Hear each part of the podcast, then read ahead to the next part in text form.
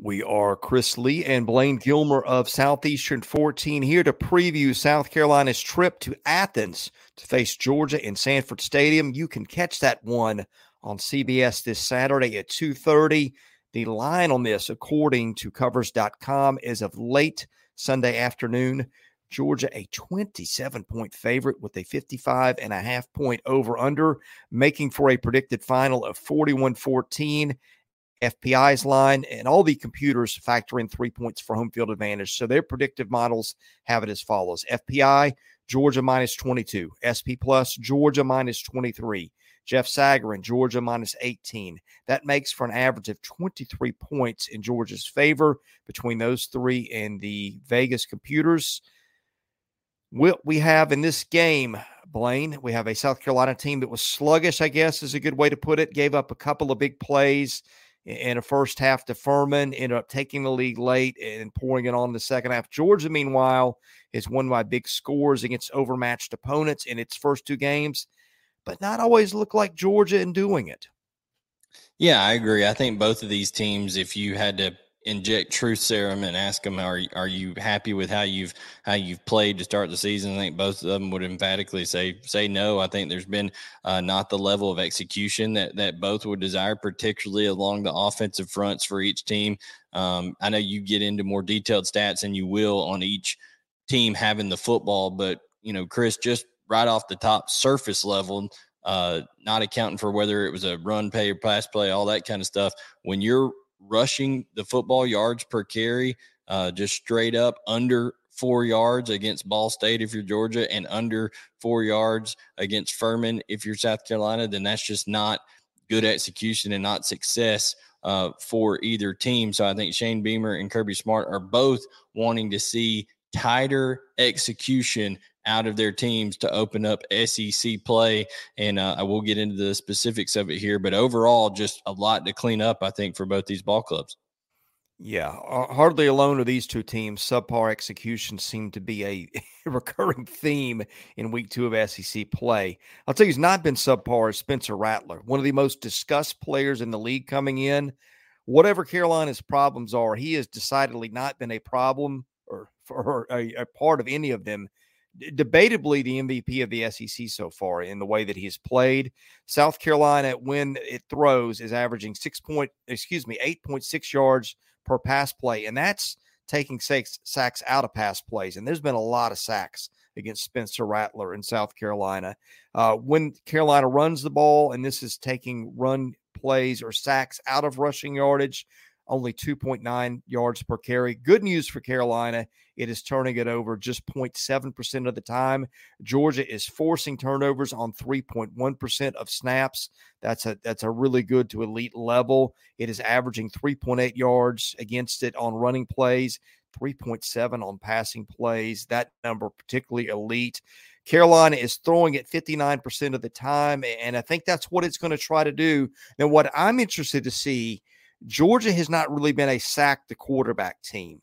Now, it'll get a lot of hurries on the stat sheet, uh, but Carolina, of course, gave up nine of them against North Carolina, and, and so I'm very interested to see how that plays out, because I think what Carolina is able to do against Georgia in terms of making this close or pulling the upset, uh, most of it is going to hinge on Spencer Rattler when the Gamecocks have the ball. Well, and I think you say that because South Carolina cannot run the football. Uh, it's just plain and simple. They they have not shown the ability to be able to do it. They don't really have a true running back on this team at this point. They've got De- De'Kerion Joyner, who's played quarterback, receiver, everything else under the sun. Now he's been thrust into the R B one role. Juju McDowell, not really that type of guy that can can be that that player either. They did bring Mario Anderson in in the offseason. He got a couple, you know, few carries against Furman. D J Braswell did some decent things against Furman late in that ball game. Um, but they're going to need a presence of a run game to prevent Georgia from just pinning their ears back and coming after Spencer Rattler. And I agree with you. Georgia's typically not that, okay, let's rack up a bunch of stats type defense. They're more of like a boa constrictor where they just slowly, slowly take the, take the air out of you by restricting the space that you have to operate in. But, Chris, it is a totally different deal when you're looking at the South Carolina offensive line that gave up nine sacks to a North Carolina team, and that North Carolina team turned around this week and did not get one single sack against App State, who they went to overtime with. So I just think it shows that there's a lot, a lot of room for improvement for South Carolina, and I don't know that going into Sanford Stadium with that crowd noise against that defense is exactly uh, the medicine to, you know, fix those ills very quickly. So I think you're going to see Spencer Rattler getting rid of the football quickly. Um, he does potentially go into this without one of his uh, more trusted weapons in Amarhee Brown, who went out of that game against Furman with, with what looked like to be a really serious leg injury. But uh, Shane Beamer gives a Sunday update that comes out and says, hey, it's a hamstring strain. But with soft t- tissue injuries, you never know what's going on. But on the flip side of the ball, Javon Bullard, who's one of the better defensive backs in the entire country, really took over the national championship game and really every college football playoff game that he's played in for the University of Georgia. He went out with a high ankle sprain, so who knows if, if he'll be available. Uh, Dan Jackson, uh, Daniel Sissiva uh, ha- will have to come in and, you know, back him up if he's not available at that safety position. But Georgia has forced turnovers. I think they'll get to Spencer Rattler if they can get there quick enough, because I think he's going to get that ball out of his hands quick. Can they get any kind of run game is going to be the secret to success for South Carolina. Okay, other side of the ball, when Georgia's got it, it's not always met the Georgia standard at times, but you look on paper, the numbers also um, – aren't awful. Georgia averaging four point six yards per rushing play, nine point two per passing play, turning it over zero point eight percent of the time, scored a lot of points so far. Carolina's defense is giving up three point nine per run play, seven point one per pass play, forcing turnovers at a two point two percent rate, which I think is a little lower than what the Gamecocks did last year. Carolina's forced a pretty decent number of turnovers under Shane Beamer. I think the key here, if you Georgia would like to get a running game going, and if you're South Carolina, you would like to limit the explosive pass plays, which Georgia has done with routine frequency over the last three to four years. Yeah, I mean, that that is a, a big deal for Georgia, is even if they're not running the football for an absurd amount of yards, they're used to being efficient. And some people would argue, okay, well, if you look at the metrics by the number, they've been efficient. Well, you know, Chris, I used to have a baseball coach that used to tell us early on in the year, hey, don't be a prostitute to results. What does that mean? That means when you're facing conference opponents or non-conference opponents who are at a lesser classification than you, and you're maybe hitting uh, hitting four hundred or four fifty off of guys who are hanging curveballs and stuff like that, that may not be in- indicative of how well you're swinging the bat. Well, same thing with Georgia.